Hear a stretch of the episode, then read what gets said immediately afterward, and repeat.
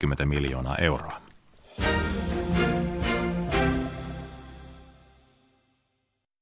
Yle Radio Suomi, ajan tasa.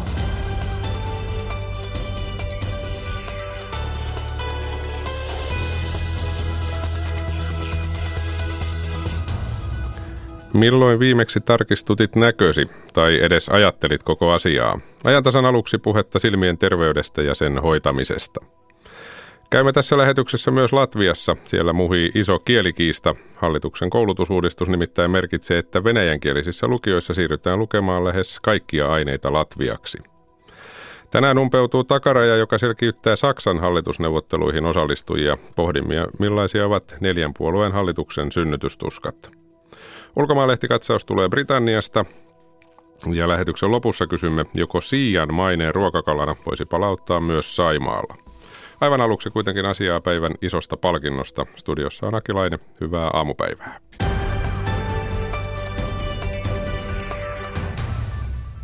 Tänään ratkeaa, kuka voittaa Suomen itsenäisyyden juhlarahaston eli Sitran ratkaisu 100 haastekilpailun. Tähän kilpailuun osallistuneilla 15 tiimillä on ollut tavoitteena kehittää ratkaisuja, jotka mahdollistavat osaamisen ja kykyjen paremman tunnistamisen ja hyödyntämisen. Ja palkinto tästä kilpailusta on kokonaista miljoona euroa. Puhelimessa on Sitran yliasiamies Mikko Kosonen. Tervetuloa mukaan ajantasaan. Kiitos ja hyvää huomenta. Kerro ensin Mikko, mistä on kysymys, eli minkälaisesta kilpailusta nyt puhumme? Puhutaan tämmöisestä haastekilpailusta, joka on tämmöinen uusi tapa saada oikeastaan niin kuin kaikkien, kaikki mukaan ratkaisemaan tämmöistä, voisiko sanoa, piheliäistä, vaikeaa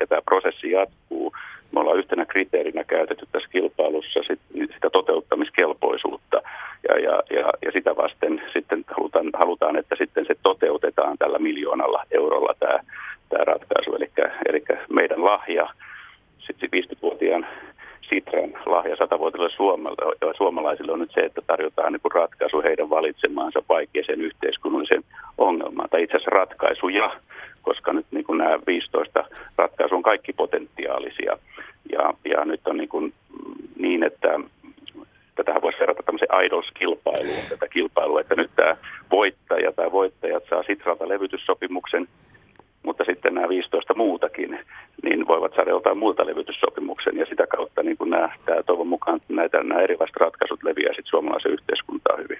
Niin, ja useinhan Tästä siinä, on siis kysymys. niin, useinhan siinä Mikko käy aidoskilpailussakin niin, että se kakkonen tai kolmonen on sitten se, joka loppujen lopuksi sen uran tekee. Eli tässäkin halutaan kaikille varmaan antaa mahdollisuus päästä eteenpäin, vaikkei nyt tänään Juuri näin, voittaja on, olisi. tämä, tämä on nimenomaan se ajatus tässä, että saataisiin niin kuin nämä, mahdollisimman hyvin nämä, nämä kaikki parhaat ideat leviämään. Tässä mielenkiintoista on se, että kun tosiaan selvitettiin, että mikä se ongelma, ongelma on, johon ratkaisua haluttaisiin, niin suomalaisten mielestä siis asia menee jotenkin niin, että Suomessa on paljon osaamista ja tietoa, mutta pitäisi löytää keinoja saada se osaaminen ja tieto käyttöön. Joo, tämä on, tämä on nimenomaan valikoitu ykköseksi ja kyllähän se on ihan selvä, että jos me katsotaan Suomen ja nyt tätä työllisyysastetta vaikka, niin, niin tuota, mehän ollaan noin 5 prosenttiyksikköä muita Pohjoismaita jäljessä ja meillähän on niin kuin kasvava tämmöinen kohtaanto-ongelma. Meillä on yhtäältä paljon niin kuin kysyntää uusi, niin kuin uusiin osa, uuteen osaamiseen ja sitten meillä on, meillä tota, on paljon työttömyyttä samaan aikaan, tämmöistä rakenteellista työttömyyttä ja se tuntuu vaan niin kuin pahenevan. Eli selvästikään me ei niin kuin osata riittävän yksityiskohtaisesti niin kuin löytää ihmisten, ihmisten sitä osaamista, mitä, millä nyt olisi kysyntää ja käyttöä. Eli tämä niin sanottu kohtaanto-ongelma on tässä ihan oikein niin kuin identifioitu, tunnistettu niin kuin tärkeäksi ongelmaksi. Ja nyt tietysti uudet teknologiat, monethan näistä, näistä kilpailu 15 loppukandidaatista, niillä on joku tämmöinen teknologian ratkaisu tässä pohjalla, joka mahdollistaa sen osaamisen tunnistamisen paljon niin kuin paremmin ja tarkemmin kuin koskaan aikaisemmin. Ja silloin tietysti se yritys, jolla on joku tietty osaamistarve, niin se löytyy se henkilö, joka sen osaa tehdä sitten paremmin kuin aikaisemmin.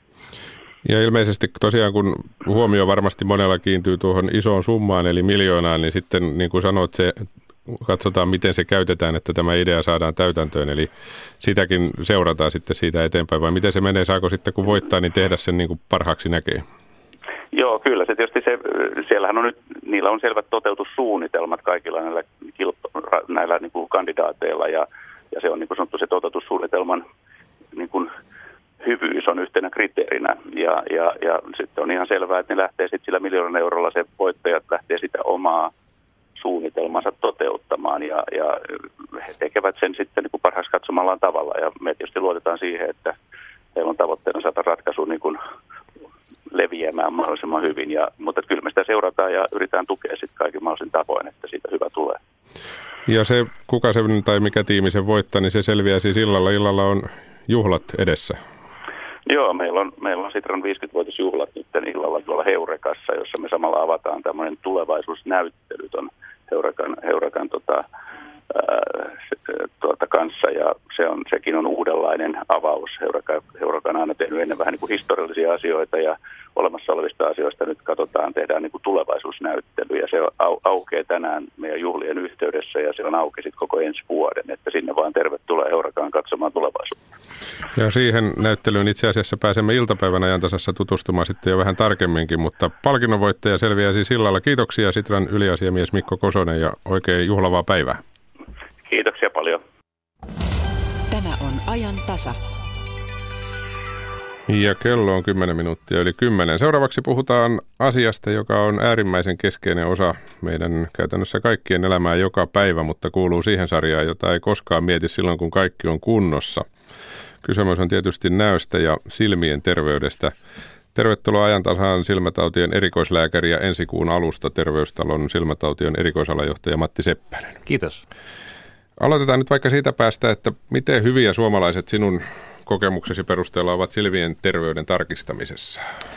Oikein hyviä, mutta ongelma on se, että siinä vaiheessa kun näkö on alentunut, otetaan yhteyttä silmälääkäriin ja on monia sairauksia, missä olisi voinut tilanteelle tehdä jo paljon ennen, ennen sitä. Eli tavoitteena olisi se, että päästäisiin niihin sairauksiin kiinni jo hyvin alkuvaiheessa. Ennen kuin puhutaan yksilöidymmi niistä sairauksista, niin ovatko ne sitten sellaisia, että jos siinä kohtaa tulee lääkäriin, kun jotain on tapahtunut ja on myöhäistä? Kyllä. Esimerkiksi glaukooma, vanhalta nimeltä silmänpainetauti, jos pääsee salakavallisesti siellä piilossa etenemään, niin tilanne on peruuttamaton sen osalta, mitä on tapahtunut. Ja jos siihen olisi päästy jo aikaisemmin kiinni, oltaisiin pystytty hyvin paljon estämään tilannetta. Mm.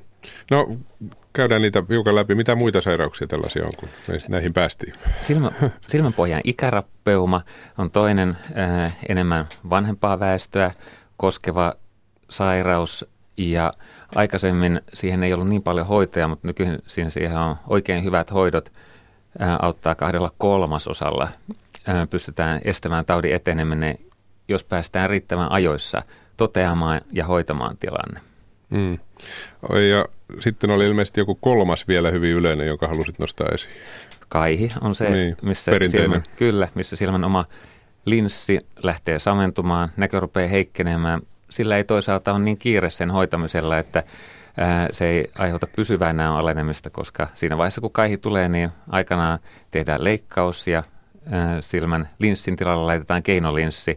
Mutta toisaalta jos kaihi pääsee hyvin pitkälle etenemään, se voi hankaloittaa tiettyjen silmäsairauksien seurantaa ja diagnosoimista? No tästä tietysti tullaan sitten siihen, että miten usein siellä silmälääkärissä pitäisi käydä, miten usein pitää tarkastuttaa tilanne.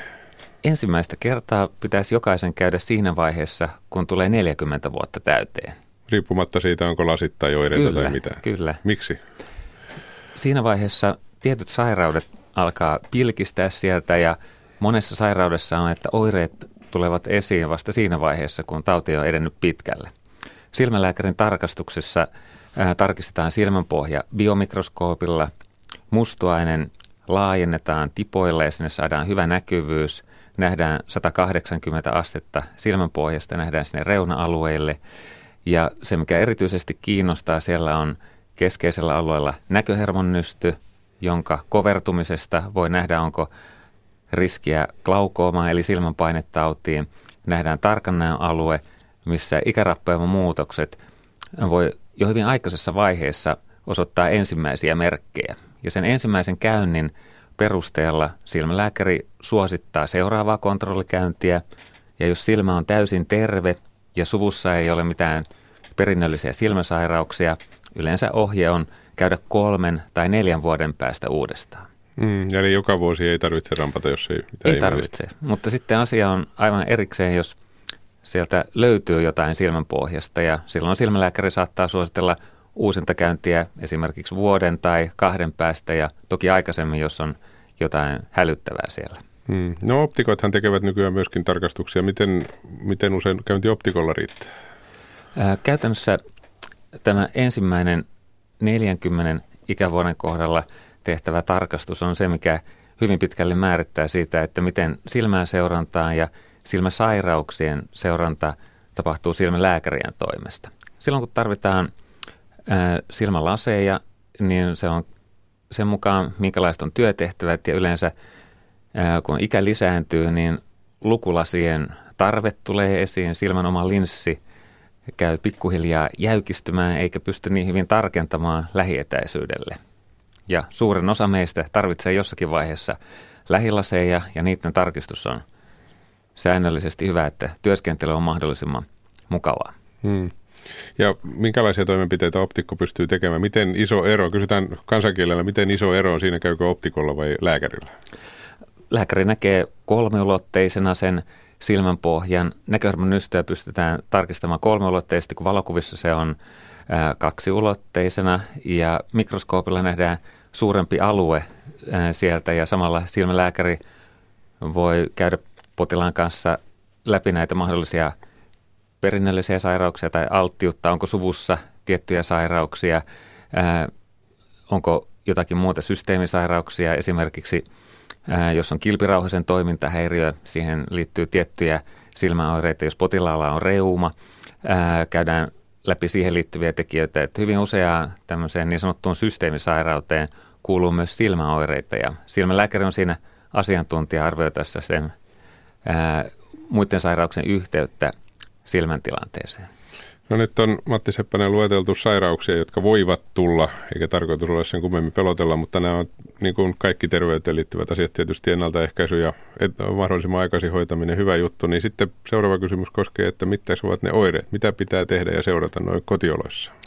Se, jos näkö lähtee alenemaan. Eli siinä yksi hyvä keino on tarkistaa itse aina silloin tällöin – näköä sillä tavalla, että vaikka televisiota katsoessa peittää toisen silmän ja sen jälkeen peittää toisen silmän ja katsoo, että onko siinä puoli eroa, että näin usein tulee esille, että ää, jos näkö on lähtenyt alenemaan toisessa silmässä, ää, silmät on tavallaan kaksi päällekkäistä kameran kuvaa ja silloin jos toisessa silmässä on oireita, niin sitä ei välttämättä arkipäivässä niin huomaa. Eli tämä, tämä on hyvä niin kuin itse, itse seurata ja, ja ää, Toinen sitten on, että jos tulee jotain erityisiä oireita näkemisessä muuten esimerkiksi salamointia, semmoista valojen välähtelyä, hyvin yleinen oire ja kahdelle kolmasosalle kaikista meistä tulee jossain vaiheessa lasiaisen irtauma, missä silmän sisällä oleva geelimäinen hyytelö hiukan kutistuu. Se voi tehdä vetoa verkkokalvolle eli silmän filmipinnalle ja jossakin tapauksessa jopa tehdä pienen reijän sinne verkkokalvolle ja sinne pääsee nestettä tunkeutumaan sen verkkokalvon kerrosten väliin ja saattaa aiheuttaa verkkokalvon irtaumaa. Ja ää, lasiaisen irtauman yhteydessä suositellaan, että kertaalleen silmälääkäri tarkistaisi tilanteen ja jos sieltä vaikka tämmöinen reikä löytyy, niin se usein pystytään laserhoidolla sinne silmän pohjaan paikkaamaan se tilanne ja annetaan potilaalle myös ohjeet siitä, että miten tilannetta tulee seurata ja jos esimerkiksi tulee tumma yhtenäinen varjo näkökenttään, viivojen vääristymää tai näkökyvyn alenemaan, niin silloin on syytä tarkistuttaa tilanne uudestaan. Hmm.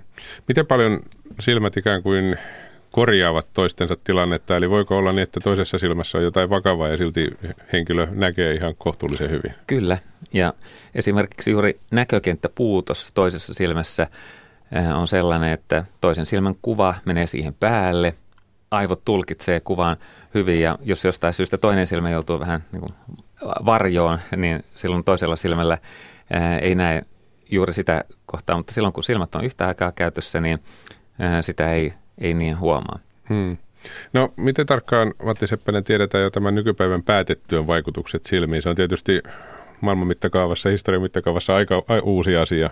Ei puhuta vielä kymmenistä vuosista, mutta varmaan sillä on jokin vaikutus. Aikaisemmin aina oli lukulasit, piti nähdä lähelle. Nyt ollaan ikään kuin lähelle ja kauas näkemisen jossain välissä, kun puhutaan pääten näkemisestä. Kyllä, ja äh, tässä äh, juuri tulee tämä sopivien silmälasien tarve esiin, koska silmän linssi ajan kanssa rupeaa hiukan jäykistymään ja, ja se tekee haastetta niiden pienten lihasten toiminnalle, mitkä muuttaa sen silmän linssin kaarevuutta. Ja jos joutuu paljon päivän aikana katsomaan esimerkiksi päätteelle 70 cm etäisyydelle ja dokumentteja 30 cm, niin saattaa tarvita ää, vaikka tämmöiset ää, erityiset päätelasit, millä katsotaan ää, kahdelle eri etäisyydelle, että siinä on yläosassa eri etäisyydelle kuin alaosassa ja niillä pääsee hyvän. Mm. Miten kun yleensä sanotaan, että päivän aikana, kun puhutaan muunlaisista ongelmista, pitäisi nousta seisomaan ja vähän kävellä, niin voiko silmiä jotenkin huoltaa, jos on sellaista työtä, että pitää sitä päätettä tuijottaa? Kyllä. Eli jos päivän tuijottaa tuohon päätteelle, niin siinä olisi hyvä puolen tunnin välein hetkeksi nostaa katsetta tuonne kauemmas ja antaa silmien siinä vähän huilata. Eli se auttaa, kun Kyllä. etäisyydet muuttuvat. Kyllä, se auttaa siihen silmän linssin mukauttamiseen, helpottaa sitä. Ja toinen, mikä tulee päätettyessä, silmien räpytysrefleksi ää, voi merkittävästi alentua, eli silmät on auki kuin bambilla, kun tuijottaa tuohon mm. päätteeseen pitkään ja ää, pitäisi sille antaa ää, sille räpyttelylle. Ja siinä, kun hetkeksi ottaa katsetta pois siitä tarkasta työstä, niin silmät räpyttelee ja silmän pinta kostuu siinä ja, ja ää, silmän huolto toimii paremmin. Hmm. No Tämä ei tietysti suoraan asiaan liity, mutta tulevaisuuteen kuitenkin, kun lapset ja nuoret oppivat nykyään katsomaan erinäköisiä päätteitä aivan pienestä asti, niin onko odotettavissa silmäongelmia vanhempana? Vai to, muuttuuko ihmisen silmien anatomia sillä tavalla, että sitten kun he ovat aikuisia, niin tilanne on käytännössä sama kuin meilläkin. Mitä ennustat? Ennustat, ennustaminen on aina helppoa. No tässä, mikä tulee nyt jo esiin, että jos on esimerkiksi pluslasien tarve jo nuoremmalla iällä, eli jos se silmän pituusmitta on keskimääräisesti hiukan lyhyempi, silloin silmä joutuu tarkennustyössä kovemmalle työlle, miinus silmässä silmä on tavallisesti pidempi, niin siinä ei tule samanlaista lähityöongelmaa, niin jos on hyvin paljon kännykän katsomista tai tabletille tuijottamista, niin siinä korostuu tämä, että, että kun silmät väsyvät, niin, niin esimerkiksi näiden pluslaseja tarvitsevien kohdalla niin se on tärkeää, että se on juuri kohdillaan se taittovoiman määritys siinä ja, ja katsottu se tilanne hyvin. Mm. No tähän vielä, jos kerrotaan niitä ohjeita, mitä jokainen voi tehdä, niin silmien kunnon tarkistaminen oli siis se ja televisiota katsellessa se varmaan ainakin monella parhaiten onnistuu. Kyllä. Eli peitetään toinen silmä vuorotelle ja nelikymppisenä silmälääkärin oli tilanne mikä tahansa. Kyllä. Näillä pääsee jo aika pitkälle. Kiitoksia silmätauti- erikoislääkäri Matti Seppänen. Kiitos. Suomi. Urheiluhullua kansaa. Tähän väitteeseen paneudutaan torstaina, kun Pekka Laine ja Jouko Vuolle selvittävät Urheilusuomi-ohjelmasarjan taustoja – Lisäksi Olka Ketonen keskustelee urheilufanituksesta tutkija Jouko Kokkosen ja toimittaja Petteri Sihvosen kanssa. Radio Suomen illassa torstaina iltakuuden jälkeen. Yle. Radio Suomi.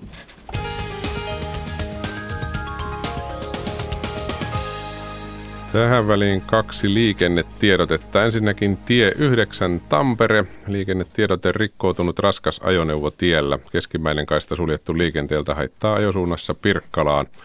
Ja tarkemmin paikka on Tampereella Lakalaivan liittymässä. Siis tie 9 välillä Tampere-Jyväskylä Tampereella Lakalaivan liittymässä rikkoutunut raskas ajoneuvo tiellä. Keskimmäinen kaista suljettu liikenteeltä haittaa ajosuunnassa Pirkkalaan. Ja tie 23 Heinävesi, onnettomuus, jossa on mukana raskas ajoneuvo. Yksi ajokaista on suljettu liikenteeltä, haittaa ajosuunnassa Varkaus. Siis tie 23 välillä Varkaus Joensuu, eh, Heinävedellä tarkempi paikka välillä Suurmäki Karvio. Siellä onnettomuus, jossa on mukana raskas ajoneuvo. Yksi ajokaista on suljettu liikenteeltä ja haittaa ajosuunnassa Varkaus.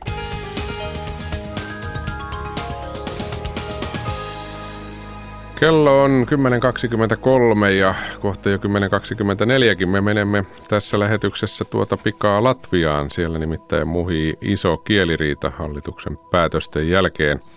Pohdimme myöskin Saksan hallitusneuvotteluja ja ulkomaanlehtikatsaus on myöskin mukana. Se tulee tällä kertaa Britanniasta ja lähetyksen lopussa kotimaista kala-asiaa. Kysymme, joko siian mainen ruokakalana olisi syytä palauttaa Saimaallakin.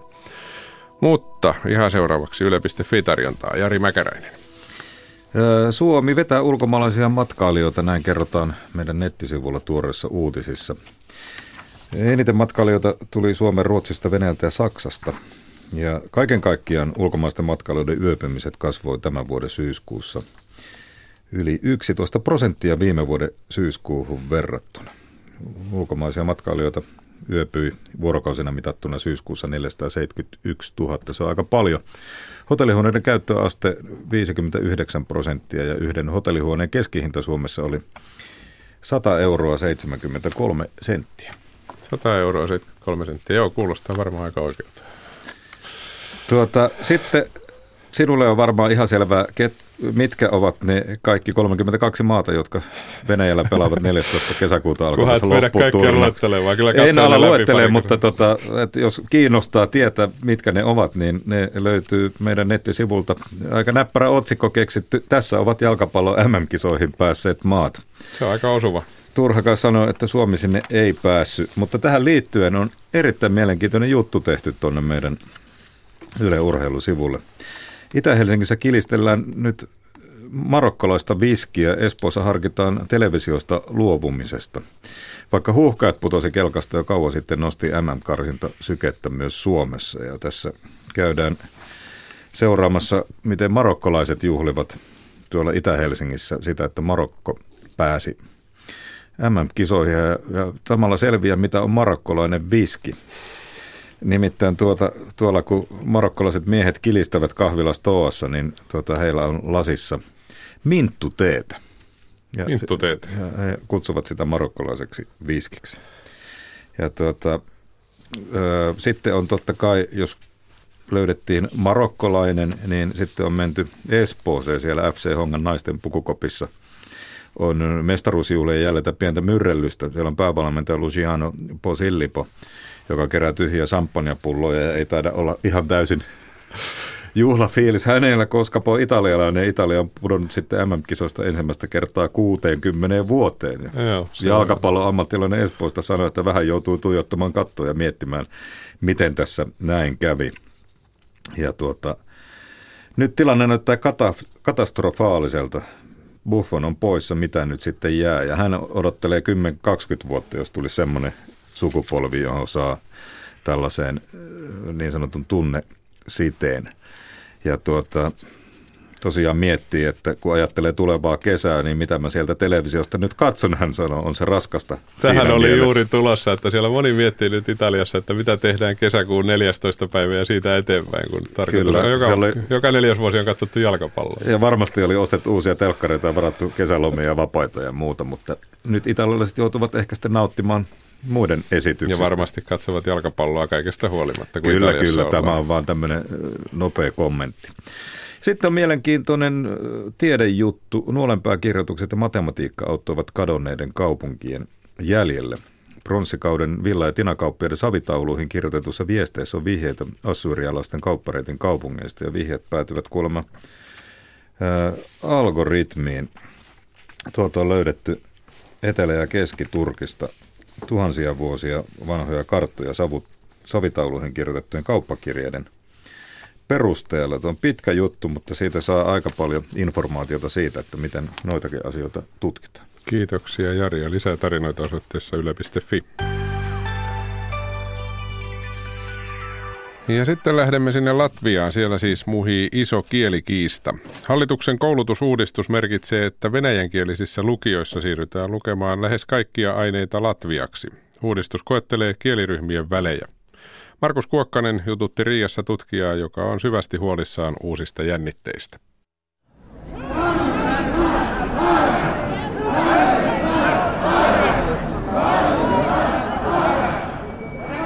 Tänään torstaina Latvian tiede- ja opetusministeriön edustalla huudetaan taas iskulauseita.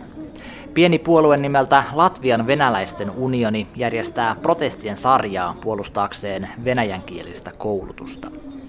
Ministeriö on tehnyt uusia linjauksia, jotka lisäävät latviankielisen opetuksen osuutta kielivähemmistöjen omissa lukioissa – Latviankielisen opetuksen osuus kasvaa nykyisestä 60 prosentista noin 80 prosenttiin.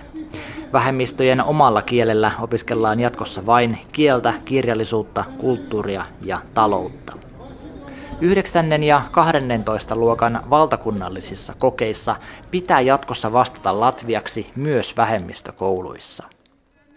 Tämä on uudistus, joka herättää intohimoja laajoissa piireissä.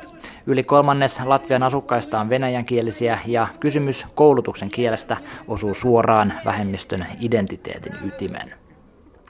Konfliktilla on pitkä historia. 13 vuotta sitten tehtiin edellinen uudistus, jossa latviankielisen opetuksen osuus nostettiin nykyiseen 60 prosenttiin. Silloin mielenosoituksia olivat järjestämässä samat kasvot, jotka ovat nyt lähteneet kaduille. Ruski, ruski, radnoi, latiski, Russian schools in Latvia, uh, they are existing for two centuries. They Latviassa on ollut venäjänkielisiä kouluja 200 vuotta. Ne ovat meille tärkeää kulttuuriperintöä ja olennainen osa identiteettiä. Näin sanoo Miroslav Smitrofanovs, yksi Latvian venäläisten unionin puheenjohtajista. Hän on myös sitä mieltä, että edellinen uudistus on heikentänyt venäjänkielisten lukijoiden oppimistuloksia. We need around half of our population to be educated in at higher education level. Ministeriön apulaisvaltiosihteeri Gunta Araja avaa uudistuksen taustoja. Hän kertoo, että Latvia haluaa nostaa korkeasti koulutettujen ihmisten osuuden 50 prosenttiin väestöstä. Se merkitsee, että myös venäjänkielisiä lukiolaisia pitää valmistaa nykyistä paremmin latviankielisiin jatko-opintoihin. Tämä koskee erityisesti tiettyjä aloja.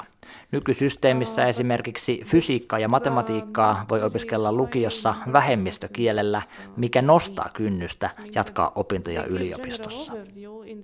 Kieliryhmien välejä tutkiva professori Denis Hanovs on kuitenkin aidosti huolissaan siitä, miten kouluuudistus repii yhteiskuntaa. One of my points of critique is if you want to do it, then try to do it properly. Hanovs kuuluu vähemmistöjen asioita käsittelevään presidentin neuvostoon, jossa puidaan juuri tällaisia kysymyksiä. Latvian venäjänkielinen kansalaisyhteiskunta heräsi edellisen kouluudistuksen aikana, Hanovs sanoo. Se ei ollut rakentavaa aktivismia, vaan hajottavaa. Syntyi stereotyyppi, jonka mukaan latvialaiset kostavat nyt venäjänkielisille 50 vuoden miehityksen. It really created um, stereotypes among Russian speaking population that the evil Latvians will now revenge for the 50 years of occupation. Tämä on väärän viestinnän tulosta. Miksei vähemmistöille viestitä, että Latvian kieli tuo mahdollisuuksia uralla, että se avaa uusia ovia kirjallisuuteen, teatteriin, elokuviin? Miksei latvian kielestä tehdä seksikästä, Hanovs kysyy. Make Latvian language sexy. Yliopisto-opettajana näen, että edellinen kouluuudistus oli hyvä. Venäjänkieliset pystyvät nyt opiskelemaan yliopistossa latviaksi. Mutta julkisuudessa elää nyt sellainen vaikutelma, että tämä on rangaistus, nationalistien kosto. Latvialaiset poliitikot eivät ole kiinnostuneita sillan rakentamisesta. Molemmilla puolilla on helpompaa luoda viholliskuvia, Hanovs kritisoi. Latvian politiikassa korostuu sellainen kansallismielisyys ja sellainen käsitys kansasta, joka nojaa vahvasti etnisyyteen, ei Latvian passiin. Hanov sanoi, että myös vähemmistöt kopioivat valtaväestön etnisen nationalistisen lähestymistavan. Ja tätä konfliktia Venäjä voi lietsoa mediansa kautta. Which is uh, very problematic if we talk about the influence of Russia's media from Russia. But this is again the, the uh, problem of Latvian government. Uh, almost nothing has been done to produce the message, you do belong here. The Estonians have done it. Hanovs toivoisi, että Latvia voisi olla enemmän niin kuin Viro, jossa etniset rajat eivät hallitse samalla tavalla puoluepolitiikkaa. Viron entinen presidentti Thomas Henrik Ilves sanoi joskus narvalaisista, että meidän venäläisemme ovat maailman parhaita venäläisiä. Siteeraan ehkä väärin, mutta tämä oli se viesti, Hanovs sanoo. Meidän hallituksemme sen sijaan ei ole tehnyt mitään viestiäkseen venäjänkielisille, että te kuulutte tänne. Ja aina tämä koulujen kielikysymys nousee kummasti esiin juuri vaalien alla, Hanovs tuhahtaa. Mielenosoituksia järjestävälle Latvian venäläisten unionille tämä on taivaan lahja. He löytävät yleisönsä ja jotkut voivat radikalisoitua. Yhtenäisyyspuolueen ministeriltä haluaisin nähdä joskus käytännöllisiä tekoja myös vaalien jälkeen. Mitä tästä sitten seuraa? Professorin näkemys uudistuksen tulevaisuudesta on perin juurin pessimistinen. Will we have the acceptance of the reform? No, because then the teacher will say, okay, I will comply, and then we have the old, nice Soviet tradition of, you know, pretending as if we follow. Reformi ei saa hyväksyntää. Neuvostoliittolaisen perinteen mukaisesti opettajat teeskentelevät seuraavansa uusia sääntöjä, hän arvioi. Minusta ministeriön PR-väki pitäisi laittaa vaihtoon, Hanovs täräyttää. I think what they really need is to change people who work for public relations at the ministry. Kunta Araaja puolustaa ministeriötä. We are just in the beginning of this process. Prosessi on vasta alussa. Pian uudistusta käydään paremmin läpi hallituksessa ja julkisuudessa ja asiaan tulee selkeyttä. Ja kritiikki on ihan tervetullutta. Kiitos siitä herra Hanovsille. Thanks to Mr. Hanovs. Toimittajana Riassa oli Markus Kuokkanen. Tämä on ajan tasa. Sitten puhutaan Saksan asioista. Saksassa nimittäin luonnostellaan paraikaa lähivuosien poliittista suuntaa. Maassa on käyty jo useita viikkoja liittopäivävaalien jälkeisiä hallitustunnusteluja. Yhteistä linjaa hakevat kristillisdemokraatit, sisarpuolue CSU, liberaalit ja vihreät – Huomiseen mennessä kristillisdemokraattien liittokansleri Angela Merkel odottaa puolueelta vastauksia. Näin tilannetta arvioi yliopistolehtori Kimmo Elo Helsingin yliopistosta. Erityisesti vihreät on tässä nyt se suurin kysymysmerkki. Heillä tämä pakolaispolitiikka on näyttää olevan eräänlainen kynnyskysymys. Ja eh, he ovat jopa signalisoineet sitten vastaantuloa esimerkiksi energiapoliittisissa kysymyksissä, jos heidän nämä erityisesti tähän perheiden yhdistämiseen liittyvät tavoitteet sitten ää, saavat vastakaikua, mutta et monet kysymykset on tällä hetkellä edelleen auki. Kuinka tärkeät nämä neuvottelut ovat liittokansleri Merkelin kannalta? No kyllähän tässä on kyse siitä, että jatkaako hän Saksan politiikan johdossa. Jos nämä epäonnistuu, niin kyllä silloin varmasti niin kuin myöskin hänen oman puolensa sisällä – herää kysymys siitä, että jos ajaudutaan esimerkiksi uusiin vaaleihin, että lähdetäänkö sinne Merkelin johdolla vai pitääkö sitten löytää jonkinlaista muuta ratkaisua. Kimoilo, jatketaan kohta täältä studiosta, mutta nyt meillä on puhelimessa toimittaja Pertti Rönkkö. Hyvää huomenta Berliiniin. Oikein hyvää huomenta. No mitä siellä arvellaan? Millainen, millaisen vastauksen Merkel saa näiltä tunnusteluissa mukana olleilta puolueilta tänään tai viimeistään huomenna ilmeisesti? Niin, täällä, täällä kovasti on seurattu näitä neuvotteluja ja oikeastaan Saksan suurilevikkisin lehti Bild taitaa osua oikeaan kirjoittaessaan tänään isoin kirjaimin, että Merkel on kovimman vääntönsä edessä, jääkausi Etelänmerellä. Ja täällä kerrotaan, että kovinkaan suurta edistystä ei ole viime yönä eikä illalla tapahtunut. Suuria tällaisia kompastuskiviä ovat ilmastokysymykset, ennen kaikkea hiilivoiman käyttö, Vihreät ovat tosin tulleet vastaan muita puolueita, mutta ovat saaneet myöskin nyt Greenpeacein niskaansa liiasta lepsoudesta. Toinen iso juttu, mikä täällä on pöydällä ja ratkaisematon tuolla tunnustelijoiden keskuudessa on liikenne, ennen kaikkea koska ja millä aikataululla luovutaan polttomoottoreista ja millä tavalla autokanta muuttuu ympäristöystävälliseksi esimerkiksi veropolitiikan avulla. Ja kolmas iso ja hyvin iso kysymys on maahanmuutto- ja pakolaispolitiikka, ennen kaikkea se, että miten toissijaista suojelua nauttivien perheet voitaisiin yhdistää. Täällä on kova riita Bayerin kristillissosiaalisen unionin ja vihreiden välillä, myöskin luvuista. Vihreiden mukaan kysymys on korkeintaan 40 tai 40 70 000 perheenjäsenestä, kun taas Bayerin kristillissosiaalinen unioni sanoi, että kysymys on noin, ehkä noin 750 000 ihmisestä ja tästä sitten riidellään. Ja neljäs suuri kysymys on veropolitiikka, ennen kaikkea tämä solidaarisuusvero, mikä säädettiin silloin, kun Saksat yhdistyivät entisen Itä-Saksan alueen rakentamiseksi. Se on 5 prosenttia palkkaverosta. Monet puolueet haluaisivat sen, sen pois, mutta sitten on osa puolueista näistä neuvotteluissa mukana olevista haluaisivat sen säästää. Että tässä on suurin piirtein ainakin neljä isoa kantoa kaskissa, mutta loppujen lopuksi täällä kerrotaan, että kysymys on yli, ainakin yli sadasta yksityiskohdasta, mitkä ovat vielä epäselviä. No jos näin tilanne on tällainen, niin kuinka siellä uskotaan, syntyykö neljän puolueen hallitusta? No täällä on kova tahto näillä puolueilla päästä hallitukseen. Merkel ehdottomasti haluaa jatkaa, se on käynyt ilmi. Ja myöskin tietenkin vihreät haluavat päästä hallitukseen ja liberaalit pitkän tauon jälkeen päästä näyttämään, mihin kykenevät. Siis tahtoa on, mutta selviääkö se sitten, riittääkö se tahto? Täällä veikataan nyt 50-50.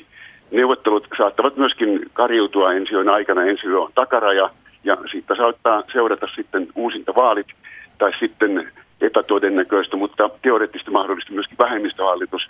AFD-puolue on jo sanonut, että voisi tukea Merkelin vähemmistöhallitusta, jos Merkel itse on pois, siis toisin sanoen kristillisdemokraattien ja liberaalien vähemmistöhallitusta, jos Merkel ei ole kansleri ja kristillisdemokraatit siirtyvät takaisin sille linjalle, mitä olivat Helmut Koolin aikana. Eh, Pertti, lopuksi vielä lyhyesti. Kuinka kauan näiden, sitten näiden virallisten hallitusneuvotteluja, jos ne nyt sitten alkavat, niin on arveltu kestävän?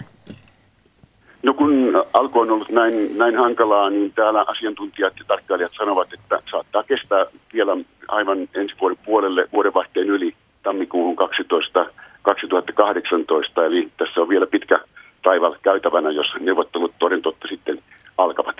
Kiitos Pertti sinne Berliiniin. Ja jatketaan sitten eh, yliopistolehtori Kimmo Elon kanssa täältä studiosta. No, tuossa on aika isot panokset. No, Merkelillä kuultiin eh, jopa hänen uransa liittokanslerilla ja sitten tietysti eh, nämä toiset puolueet haluavat päästä hallitukseen vaikuttamaan, niin kuka näissä neuvotteluissa on tällä hetkellä niskan päällä? Kenellä on parhaimmat asemat? Pystyykö sitä arvioimaan? Ei se kyllä ole ihan helppo sanoa, että kuka tässä on niskan päällä. Että, että tietysti Merkelillä on se etu, niin kuin hän monta kertaa sanonut, että, että he voittivat vaalit, he ovat suurin puolue ja, ja siinä mielessä heidän ohi hallituksen muodostaminen on hankalaa. Mutta sitten tietysti se, että hän on nyt tällä hetkellä käytännössä hyvin riippuvainen sitten näiden muiden puolueiden halukkuudesta ja, ja, ja tota, se tarjoaa näille muille sitten mahdollisuuden pakottaa sitten myös Merkeliä kompromisseihin. Merkelin asema tietysti vaikeuttaa erityisesti se, että tässä sisarpuolueessa, Bayerais sisarpuolueessa CSUssa, niin siellä on käynnissä erittäin repivä valtakaistelu ja, ja tuota, se vaikuttaa sitten myöskin näihin hallitusneuvotteluihin, eli siellä myöskin tehdään sitten niin sanotusti bayerilaista sisäpolitiikkaa. Ja, ja ennen vaaleahan juuri tämä sisarpuolue kovasti arvosteli Merkelin maahanmuuttopolitiikkaa, ja Pertti tuossa sanoi, että se on yksi iso kysymys. Miten sitä tullaan linjaamaan? Vihreät hän pitää kiinni siitä, että, että tämä tilapäinen kielto, joka tällä hetkellä koskee näitä perheiden yhdistämistä, muistaakseni ensi vuoden maaliskuuhun saakka, niin siitä luovuttaisiin sen jälkeen, kun taas sitten esimerkiksi liberaalit ja CDU pitää kiinni siitä, että tota, sitä kieltoa jatketaan.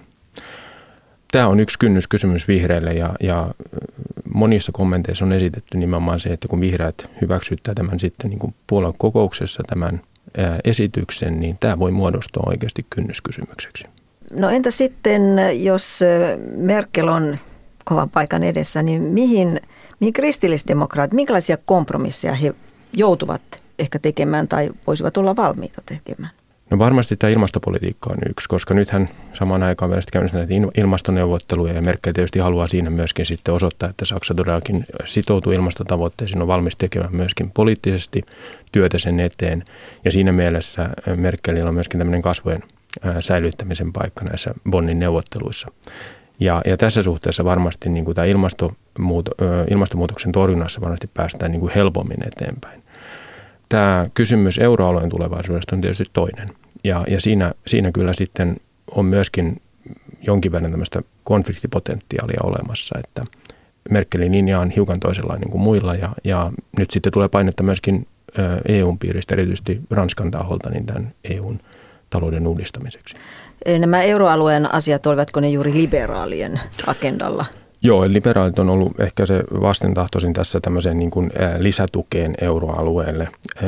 Ja yllättävää kyllä niin Merkel on siinä suhteessa ollut hieman liikkuvampi, joka on tietysti hiukan muutosta sitten Saksan siihen pitkään linjaan. Ja, ja tässä tämä väistyvä valtiovarainministeri Wolfgang Schäuble hän on esittänyt aikaisemmin, että pitäisi luopua tästä Euroopan vakausmekanismista ja luoda tällainen eurooppalainen valuuttarahasto, kansainvälisen valuuttarahaston tapaan. Ja tämä antaa tietysti hiukan siihen oman sävynsä. Mainitsit nuo vihreät jo aikaisemmin ja että siellä vähän niin kuin käydään kauppaa kuitenkin energiapolitiikasta ja perhe, perhepolitiikasta, niin eikö vihreätkin ole jonkinlaisia myönnytyksiä ollut valmis tekemään tähän energiaa näihin omiin tavoitteisiinsa? Joo, tähän mihin toimittaja Rönkkö viittasi, tämä polttomoottoriautojen tilanne, niin siinä enää ei peräänkuuluta tämmöistä absoluuttista päivää, milloin luovutaan. Ja si- se on juuri tämä, mistä sitten Greenpeace on kritisoinut, mutta, mutta tietysti siihen liittyy niin isoja teknisiä haasteita, että, että varmasti tämmöinen joustaminen näissä absoluuttispäivämäärissä on niin kuin ihan, ihan tarkoituksenmukaista. Saksassa myös autoteollisuus on iso toimiala. Ei tietysti suoraan mukana neuvotteluissa, mutta millaista roolia se näyttelee? Sillä on iso rooli juuri tässä ilmastokysymyksessä, koska autoteollisuuden merkitys mm, ilmastonmuutoksen torjunnassa on aika, aika iso. Eli, eli jos autoteollisuus pystytään tavalla tai toisella pakottamaan hiukan siihen, että he lähtevät nyt kehittämään polttomoottoreista ö, poispäin suuntautua teknologiaa, niin, niin sillä varmasti on niin kuin iso merkitys. Esimerkiksi investoinnit tuki tämmöisille veroratkaisut, millä tuetaan sitten tämän tyyppisen autokannan uusiutumista. Niin näiden kautta tietysti. Ja sitten ehkä tämä dieselskandaali vaikuttaa siellä taustalla. Siinä oli ryvettymistä ja se tarjoaa tietysti sitten poliitikolle tietyn tyyppisen mahdollisuuden painostaa autoteollisuutta. Aiemmin Saksassa on ollut lähinnä hallitus, joka on ollut vasemmalla tai oikealla, eli nyt ollaan kokoamassa vähän eri, erilaista hallitusta, niin kuinka hyvänä ratkaisuna tätä Jamaika-koalitiota pidetään? No jos katsotaan kansalaisten mielipidettä, niin se suosio on pikkuhiljaa hiipunut tässä pitkittyneiden hallitusneuvottelujen aikana, kun on tullut sitten ilmi, että se ei ehkä olekaan niin helppoa se yhteisen sävelen löytäminen. Siellä on kuitenkin aika isoja tämmöisiä näkemyseroja, ihan niin kuin ideologisia voisi sanoa. Mutta toisaalta sitten taas nähdään, että, että tässä on niin kuin mahdollisuus uusiin avauksiin. Liberaaleilla on hyvin vahva digitalisaatio-ohjelma, heillä on hyvin vahvoja niin kuin puhtaan energian ratkaisuja, talousmyönteisiä ratkaisuja. Ja siinä on nähty, että tässä on niin kuin mahdollisuus oikeasti lähteä uudistamaan Saksaa erityisesti saada Saksan jonkin verran jälkeen infrastruktuuria uudistettua, saada Saksan mukaan tähän digitalisaatio – kehityksen nykyistä paremmin ja muullakin tavoin niin kuin uudistaa sitä yhteiskuntaa, ei pelkästään niin kosmeettisesti ja pinnalta, vaan myöskin niin kuin syvällisesti rakenteiden osalta. Ja vielä lopuksi ihan lyhyesti mainitsitte tämän Ranskan presidentin Emmanuel Macron. Millaisen painin hän nyt luo? Hän on nyt pitkästä aikaa esittänyt hyvinkin äh, niin kuin pitkälle meneviä näkemyksiä siitä, miten EU, EUta ja Eurooppaa pitäisi kehittää. Ja siellä on kuitenkin tämän selkeä niin kuin konsepti. Ja nyt Merkel joutuu sitten toisena niin kuin tämän tandemin osapuolena ja integraatiomoottorina ottamaan vahvasti kantaa siihen, miten Eurooppaa jatkossa kehitetään. Näin sanoi yliopistonlehtori Kimmo Elo Helsingin yliopistosta. Toinen keskustelija tuossa edellä oli Berliinissä asuva toimittaja Pertti Rönkkö ja toimittajana Päivi Neitiniemi.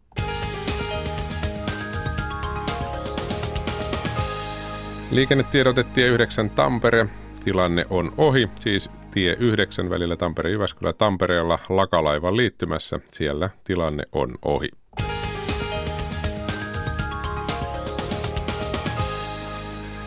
Kello on tuota pikaa 10.48. Siirrytään lehtikatsauksen pariin. ulkomaalehtikatsaus tulee Britanniasta. Maassa kirjoitellaan tietenkin Brexitistä. Tällä kertaa sopassa on uudet mausteet, sillä The Times-lehti väittää venäläisten Twitter-tilien osallistuneen aktiivisesti mielipiteiden muokkaukseen. Lehdissä varoitellaan myös sosiaalisen median vaaroista teknologian kehittyessä entistä koukuttavammaksi. Pasi Myöhänen jatkaa. Britannian lehdissä joka päivä on Brexit-päivä. Tulevan EU-eron vaikutukset ja käytännön toteuttamisen haasteet ovat niin laajat, että aiheen ruotimiseen lotrataan painomustetta päivittäin. Eilen lehdissä katsottiin kuitenkin tulevaisuuden sijaan taaksepäin EU-eropäätöksen tekohetkeen Times-lehden paljastuksen vuoksi. Lehden tilaaman tutkimuksen mukaan Venäjän sidoksissa olevat Twitter-tilit aktivoituivat Brexit-kansanäänestyksen H-hetkellä ja täräyttivät nettiin yli 45 000 aiheeseen liittyvää viestiä 48 tunnin sisään. Suurin osa internetin naputelluista viesteistä oli EU-eropäätöksen kannalla. Tämä tietenkin herättää pohdintaa siitä, oliko kyseessä koordinoitu operaatio, jonka tavoitteena oli kammeta Britannia irti EUsta. Yhdeltä tililtä julkaistiin väärennetty kuva, jossa presidentti Vladimir Putin ojentaa Britannian itsenäisyyspuolueen tuolloiselle johtajalle Nigel Farageille venäläisen kunniamitalin. Toisessa kehotettiin tekemään äänestyspäivästä Britannian itsenäisyyspäivä. The Timesin mukaan Venäjälle jäljitetyt viestit eivät kuitenkaan olleet yhtenäisesti Brexitin puolella, Osa niistä puolusti EU-jäsenyyden jatkamista. Lehti analysoi, että viestien tavoitteena oli ennen kaikkea kylvää epäsopua ja häiritä kansanäänestystä. Lehdessä haastateltu Britannian kyberturvallisuuskeskuksen johtaja Kieran Martin sanoo, että Venäjä pyrkii saattamaan kansainvälisen järjestyksen epätasapainoon. The Times ei syytä suoraan Venäjän hallintoa Twitter-viesteistä, mutta mainitsee, että suuri osa niistä oli lähetetty venäläisten työaikojen puitteissa. Venäjän ulkoministeri on kuvailut väitteitä Brexit-päätökseen sekaantumisesta perättömiksi ja edes vastuuttomiksi. The Guardian-lehti jatkaa samasta aiheesta. Lehden mukaan osa Venäjältä käsin toimivista Twitter-tileistä on myös pyrkinyt luomaan muslimien vastaista mielialaa Britanniassa – Maan internet- ja iltapäivälehti julkisuuteen nousi Westminsterin keväisen terroriiskun jälkeen myöhemmin valheelliseksi osoitettu kuva, jossa huivitetun musliminaisen väitetään kävelevän iskupaikan ohi uhreista välittämättä. Tämän kuvan alun perin julkisuuteen nostaneen Twitter-tilin kotipaikka on nyt jäljitetty Venäjälle. Väitetyt venäläiset trollikampanjat loistavat poissaolollaan The Telegraph-lehden kannessa.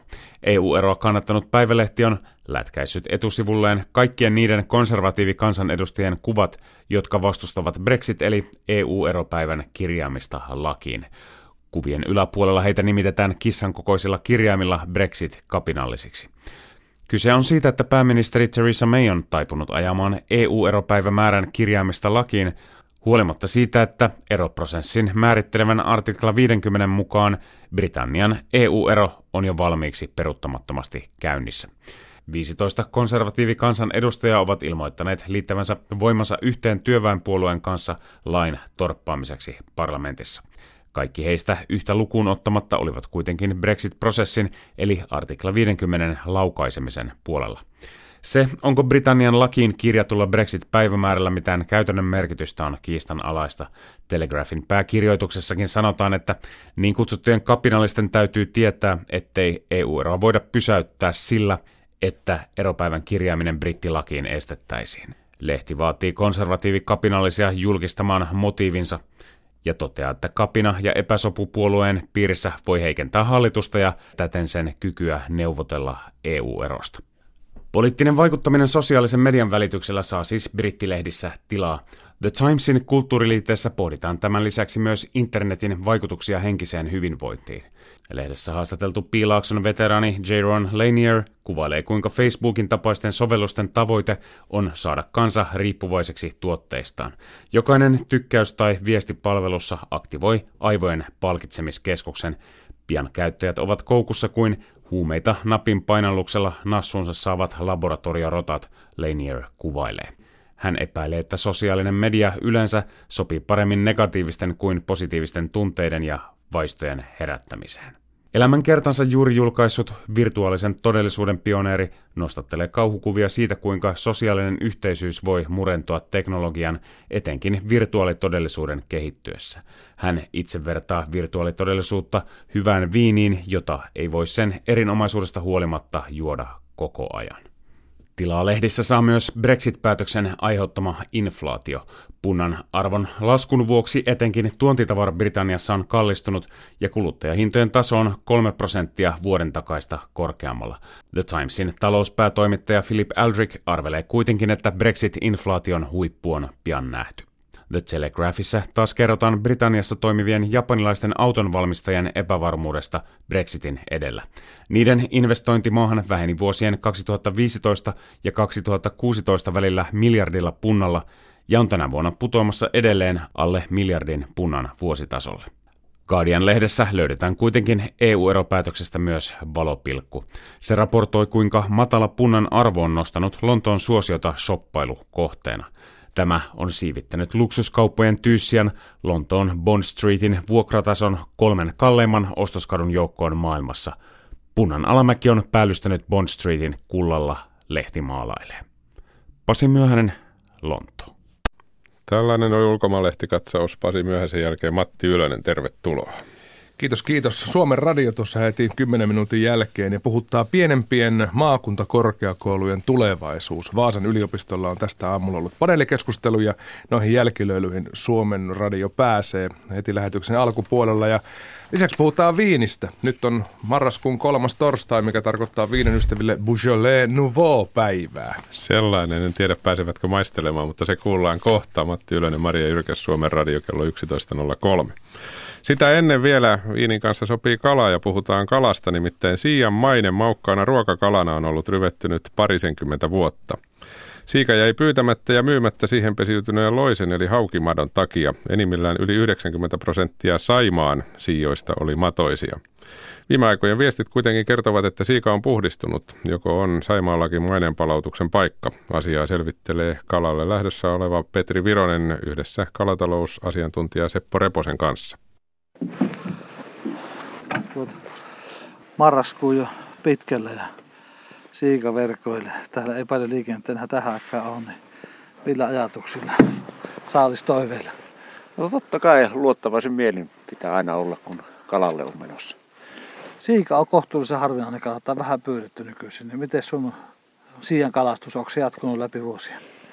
Kyllä se vireillä läpi vuosi on ollut, mutta toki tietysti aika vähäistä alkaa olla. Vaikka hyvä maukas kala. No sitä se kyllä on, mutta tietysti muut kiireet aina vähän, vähän häiritsee hyvää harrastusta. Ja onko siitä niin, että se on vaikeampi pyydettävä muulloin kuin tälleen marraskuun puolivälin se kute? Kyllä se haastavampi on pyytää, että tietysti vapaa jonkun verran kesäaikaista saa, mutta myös verkkopyynti on aika haastavaa. Pitää tietää mistä ja mistä syvyydestä etsii. Millainen kala siika on? No ensinnäkin pyydyksi se on aika varovainen, että millään verkkopyydykset, ohutlankaset pyydykset ja haastava pyydettävä muulloin kuin, kuin tuota, kutuaikana. No entä sitten se syöminen? Millainen kala se on ravintona? No ravintonahan se on lohikaloihin kuuluva, hyvä, vaalealihainen kala. Monikäyttöinen. Siika on kokenut melkoisen historian tässä lähivuosikymmenä. Kun muikkukato tuli Saimaalle ehkä joskus 80-luvun puolivälin kieppissä vähän vedestä riippuen, niin silloin siesta tuli varsin yleinen kala, mutta nyt se on sitten hiipunut, että sitä kaupassa ei enää näe kananlaista. Savusiikaa suurin piirtein. Niitä kasvatettua siikaa sitten, että se on kääntynyt, kääntynyt sinne. 80-luvulla tai 90-luvulla, kun muikkukato oli pahimmillaan, niin siikakannat kyllä yleisty, mutta siihen iski haukimato, joka käytännössä pysäytti siian kalastuksen kokonaan. Saimaalla pensäädystä on, mutta sillä ei tarvitse niin kaupan tiskillä näkyvää merkitystä juuri olla. Ei juuri ollenkaan, että siikaa tulee jonkun verran kaupallisen kalastuksen sivusaalina nuotta- ja troolipyni yhteydessä, mutta muu on sitten kotitarvien virkistyskalastajien varassa.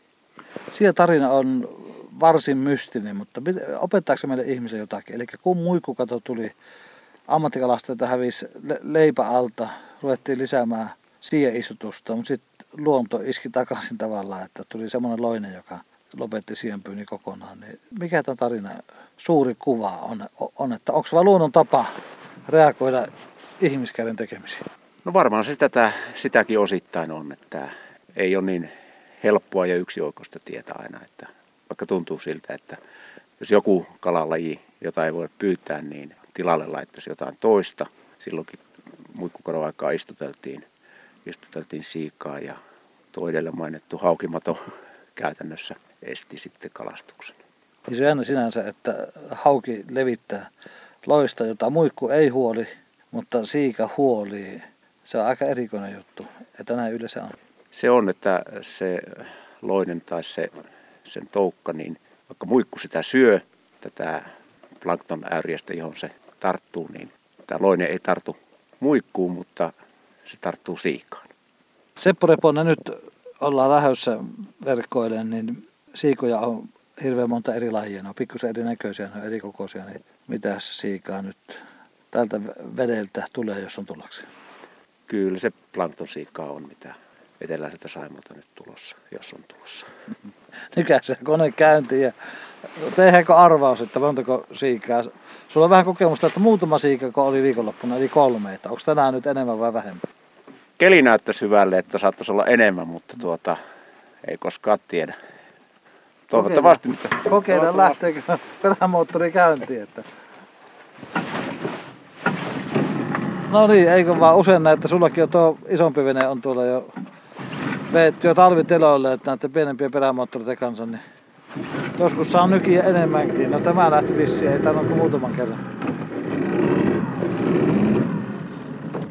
Kalareissulla olivat kalatalousasiantuntija Seppo Reponen ja toimittaja Petri Vironen ja saalista tuli muuten puolenkymmenen siian verran. Uutisia tuota pikaa puolen minuutin kuluttua ajantasa jälleen kello 14.03. Silloin puhutaan muun muassa jännittämisestä. Jokainenhan varmasti tuntee ilmiön, mitä siitä pitäisi ajatella, pitääkö siitä ylipäätään päästä eroon vai onko jännittäminen hyvä asia. Minna Marttiin, joka on paljon aiheesta puhunut, tulee iltapäivälähetyksessä meidän kanssamme keskustelemaan. Nyt uutisia.